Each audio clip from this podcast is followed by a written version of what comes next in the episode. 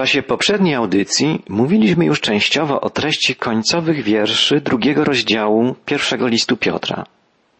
Przypomnijmy te słowa, gdyż zawierają bardzo ważne prawdy, które i dzisiaj częściowo będą przedmiotem naszych rozważań. Od osiemnastego wiersza do końca rozdziału drugiego pierwszego listu Piotra czytamy Słudzy, z należną bojaźnią bądźcie poddani Panom, nie tylko tym dobrym i łagodnym, ale i przykrym. Łaską przecież jest to, jeśli ktoś ze względu na świadomość Boga wytrzymuje udręki, cierpiąc niesprawiedliwie. Cóż to bowiem za chwała, jeśli jako grzesznicy znosicie chłostę? Lecz jeśli cierpicie dlatego, że czynicie dobro, to zyskujecie łaskę u Boga. To przecież jest waszym powołaniem, bo i Chrystus cierpiał za was i pozostawił wam wzór, abyście poszli w Jego ślady. Chrześcijaństwo wniosło w relacje międzyludzkie trzy wielkie nowe zasady. Po pierwsze, zapoczątkowało nowe relacje między Panem a sługą, między pracodawcą a pracownikiem. Z listu do Filemona znamy historię Onezyma, niewolnika, i Filemona, jego pana. Odsyłając zbiegłego niewolnika Onezyma z powrotem do Filemona, apostoł Paweł nie sugerował, by uwolnił on Onezyma. Ani słowem nie wspomniał, że teraz Filemon jako pan nie powinien być już względem Onezyma panem, a Onezyn nie powinien być już niewolnikiem.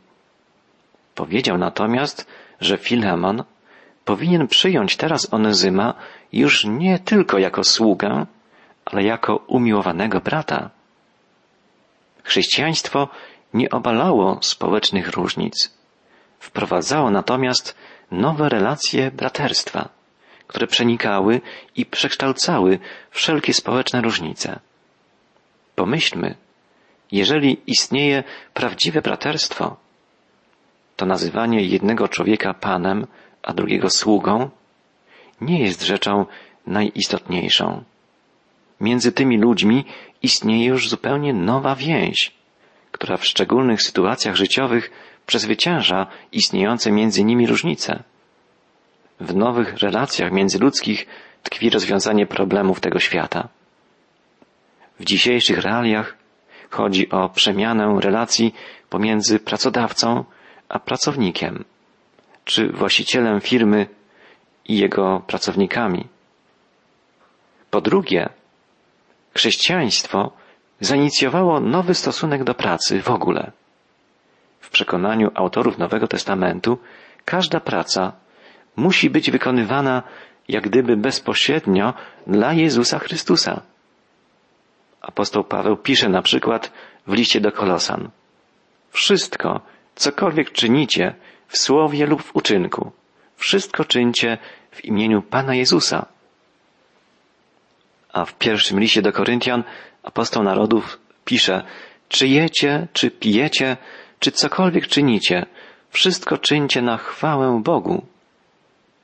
W chrześcijańskim zrozumieniu praca nie jest wykonywana przede wszystkim dla ziemskiego Pana albo dla osobistego prestiżu czy dla pieniędzy jedynie. Jest ona działaniem na chwałę Bożą. To prawda, człowiek musi pracować, by zarobić na utrzymanie. Musi pracować, by zadowolić swojego pracodawcę. Ale ponad tym wszystkim chrześcijanin jest przekonany, że za swoją pracę nie może wstydzić się przed Bogiem.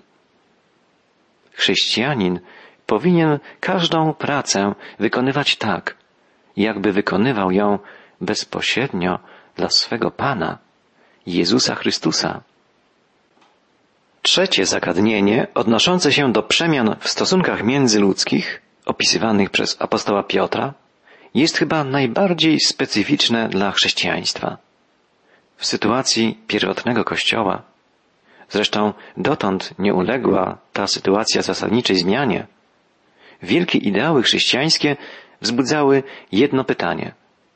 Przypuśćmy, że ktoś posiada chrześcijański stosunek do ludzi i do pracy, a mimo to jest traktowany niesprawiedliwie, jest poniżany, krzywdzony. Co wtedy? Odpowiedź Piotra brzmi, właśnie tak stało się z Jezusem. Był on cierpiącym sługą, tak jak opisał go prorok Izajasz w 53 rozdziale swego proroctwa. Nakreślony tam obraz cierpiącego sługi ucieleśnił się w życiu Jezusa Chrystusa. Złorzeczono mu i zadawano cierpienia, chociaż był bez grzechu. Wszystko przyjął z pogodną miłością i wszystko cierpliwie znosił za grzechy ludzkości.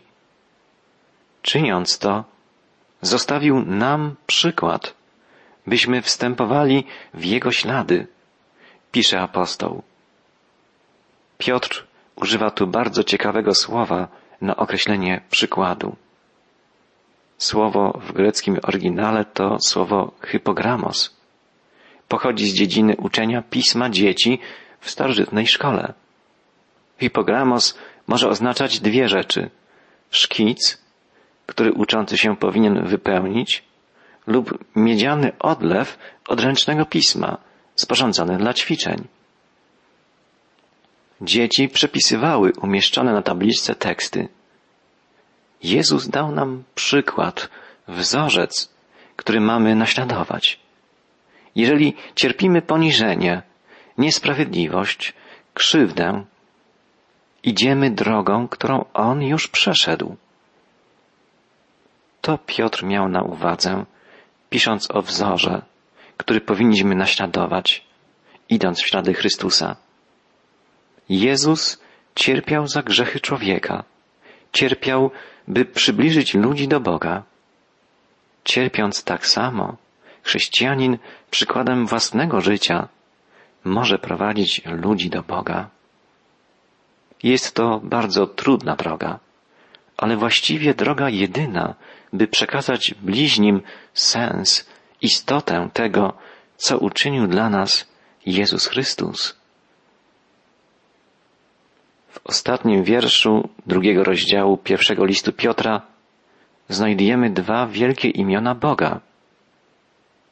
Przeczytajmy końcowy fragment drugiego rozdziału.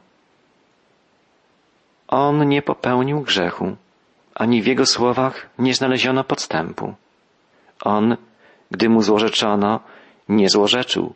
Gdy cierpiał, nie groził, lecz powierzał się temu, który sądzi sprawiedliwie. On sam w swoim ciele poniósł nasze grzechy na drzewo, abyśmy martwi dla grzechu żyli dla sprawiedliwości. Jego ranami zostaliście uleczeni. Byliście bowiem jak owce, które się błąkają.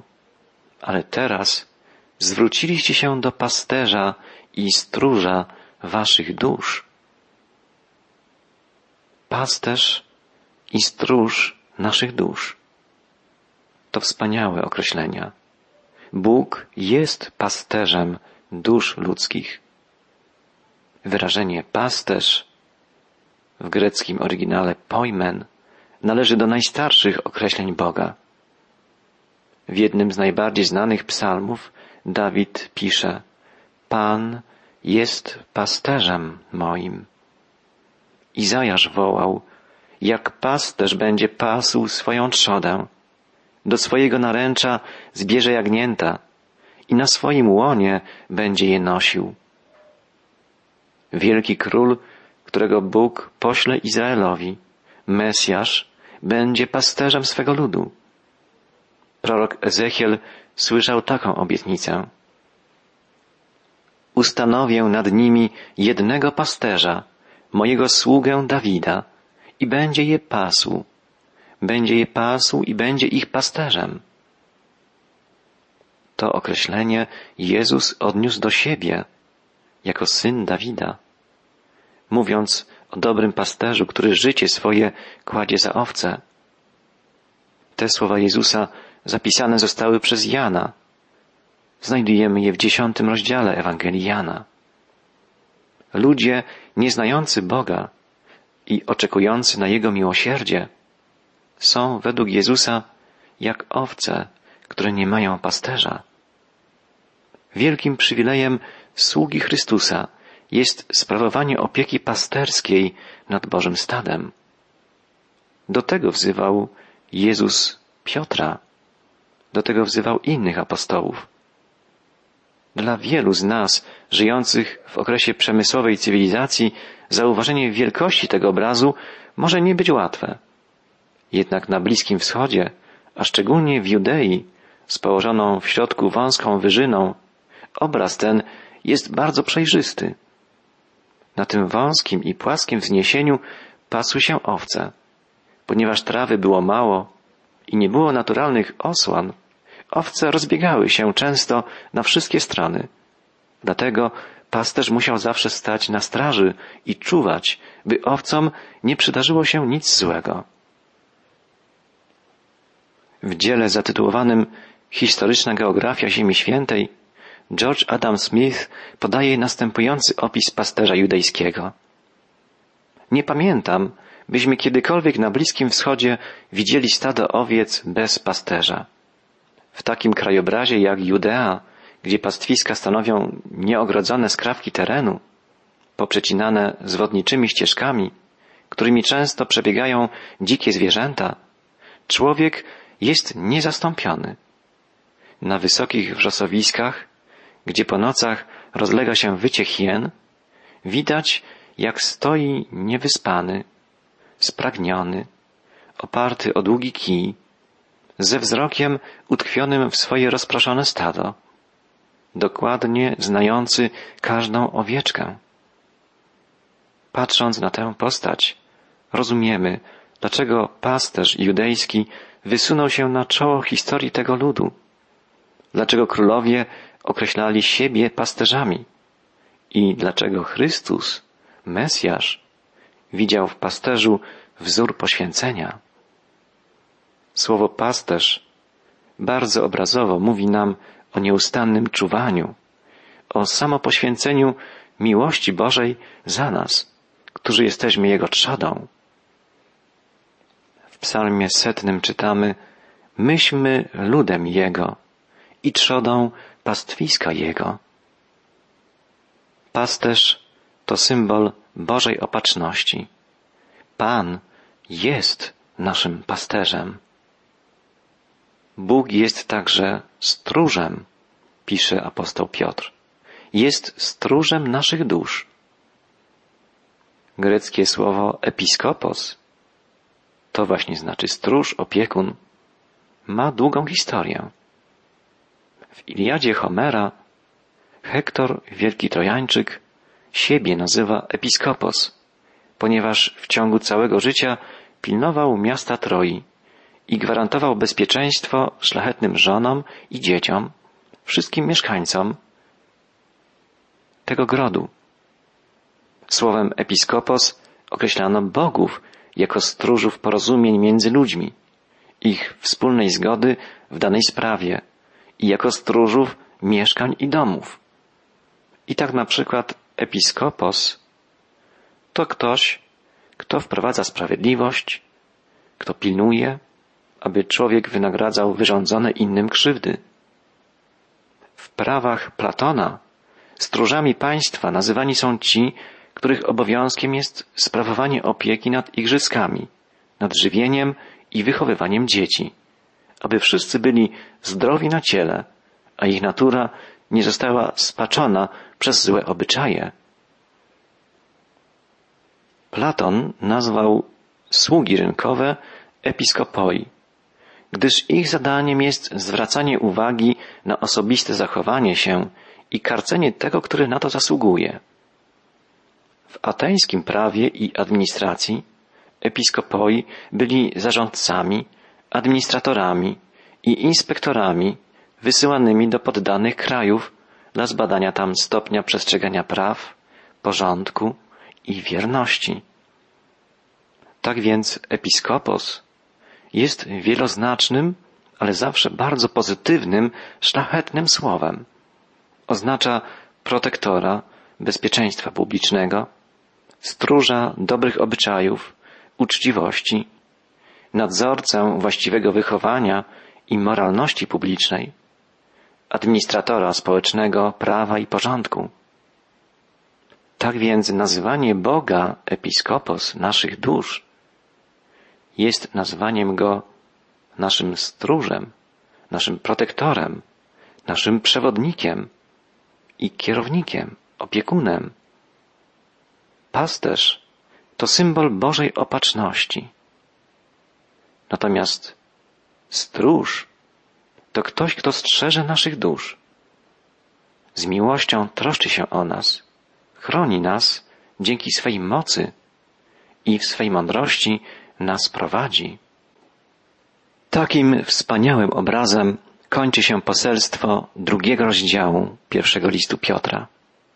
Apostoł pisze, byliście jak owce, które się błąkają, ale teraz zwróciliście się do pasterza i stróża waszych dusz.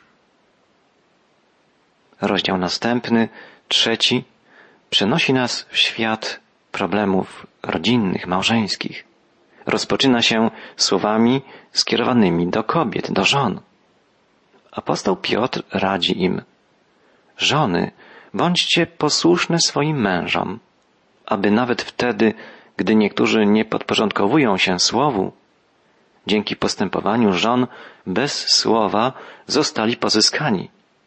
Gdy zobaczą wasze pełne bojaźni, czyste postępowanie. Ktoś obliczył, że rada udzielana żonom przez apostoła jest kilkakrotnie dłuższa niż rada udzielana dalej mężom. Stało się tak zapewne dlatego, że sytuacja żony była o wiele trudniejsza od sytuacji męża.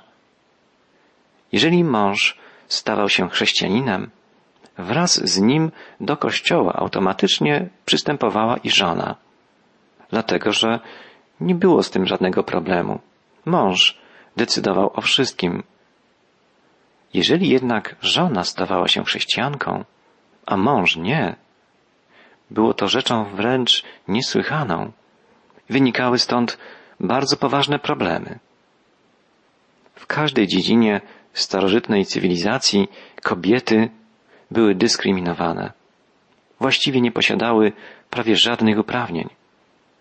Według prawa żydowskiego kobieta była przedmiotem. Należała do swego męża, tak jak stada owiec, kozłów. Pod żadnym pozorem nie mogła go opuścić, podczas gdy on, właściwie pod byle pretekstem, mógł ją odprawić z domu. Zmiana przynależności religijnej przez samą żonę była rzeczą wręcz niemożliwą do pomyślenia. W greckiej cywilizacji obowiązkiem kobiety było przebywanie w domu i okazywanie pełnego posłuszeństwa swojemu mężowi. Oznaką szanującej się kobiety było dążenie do tego, by jak najmniej wiedzieć, jak najmniej słyszeć i o jak najmniej pytać. Nie mogła ona funkcjonować niezależnie, nie mogła mieć własnego zdania w jakiejś sprawie, a jej mąż, o ile zechciał zwrócić jej posag, mógł rozbić się z nią nawet z powodu własnego kaprysu. Było bardzo łatwo o rozwód, zarówno wśród Żydów, jak i wśród Greków. Podobnie było wśród Rzymian. Prawo rzymskie nie chroniło właściwie kobiet. Według tego prawa na zawsze kobieta, żona pozostawała jak gdyby własnością swojego męża. Już w swoim rodzinnym domu całkowicie należała do ojca, który miał prawo decydować o jej życiu i śmierci. Przy wyjściu za mąż przechodziła pod taki sam autorytet męża. Stawała się całkowicie zależna od swego męża i żyła tylko z jego łaski. Zacytuję kilka wypowiedzi starożytnych autorów dla zilustrowania tej prawdy. Jeden ze starożytnych Rzymian pisze Jeżeli przychwycisz swoją żonę na akcie niewierności, możesz bez procesu, bezkarnie pozbawić ją życia. Rzymskim kobietom zabrania się picia wina. Stąd pewien Rzymianin o imieniu Ignacjusz, przyłapawszy na tym swoją żonę, bił ją aż do utraty życia. Inny Rzymianin, Sulpicjusz Galus, rozwiódł się ze swoją żoną, która pewnego razu wyszła na ulicę bez zasłony na twarzy. Rzymski obywatel imieniem Antisiusz Vetus odprawił swoją żonę, ponieważ przychwycił ją na rozmowie z inną kobietą w miejscu publicznym. Publiusz Sofus rozwiódł się ze swoją żoną, która raz w życiu poszła obejrzeć igrzyska. Cała starożytna cywilizacja była skierowana przeciwko kobietom. Nie miały one praw decydować o sobie. Trudno jest nam wprost wyobrazić sobie życie w tej sytuacji, w takich realiach żony, która nawróciła się na chrześcijaństwo. Co w takim wypadku radzi apostoł? Najpierw zwróćmy uwagę, czego on nie radzi. Nie radzi, by taka żona opuszczała męża. W tym wypadku zajmuje taką samą postawę jak apostoł Paweł, pisząc o tych problemach do Koryntian. Zarówno Paweł, jak i Piotr są zgodni co do tego, że wierząca żona tak długo nie powinna odchodzić od swego męża, który jest człowiekiem niewierzącym, jak długo chce on mieszkać z nią wspólnie. Piotr nie radzi żonie, by wygłaszała kazania, czy dyskutowała, spierała się z mężem. Radzi jej natomiast coś zupełnie innego. Powinna być dobrą, łagodną żoną. Ciche poselstwo jej pięknego życia jest w stanie zniszczyć wszelkie bariery uprzedzeń i wrogości i może ona zdobyć męża dla swego nowego Pana, dla Chrystusa, tak postępując. Musi być poddana, pisze Piotr. Nie jest to łatwe, ale nie chodzi o bierne, niewolnicze poddanie, lecz o dobrowolne, bezinteresowne podporządkowanie się, uległość względem męża. Taka uległość opiera się na śmierci dumy i na rozwijaniu pragnienia służby. Nie jest to poddanie ze strachu, lecz z miłości. Jej życie musi być też, podkreśla apostoł, czyste. Ma wyróżniać się wspaniałą prostotą i wiernością wypływającą z miłości. Jej życie ma być w końcu bogobojne. Ma ona żyć w przekonaniu, że cały świat jest świątynią Boga, a całe życie jest przeżywaniem obecności Chrystusa. Żona prowadząca czyste, uległe, bogobojne życie jest w stanie poprowadzić męża ku Chrystusowi. Było tak nie tylko w starożytności. Podobnie jest i dzisiaj.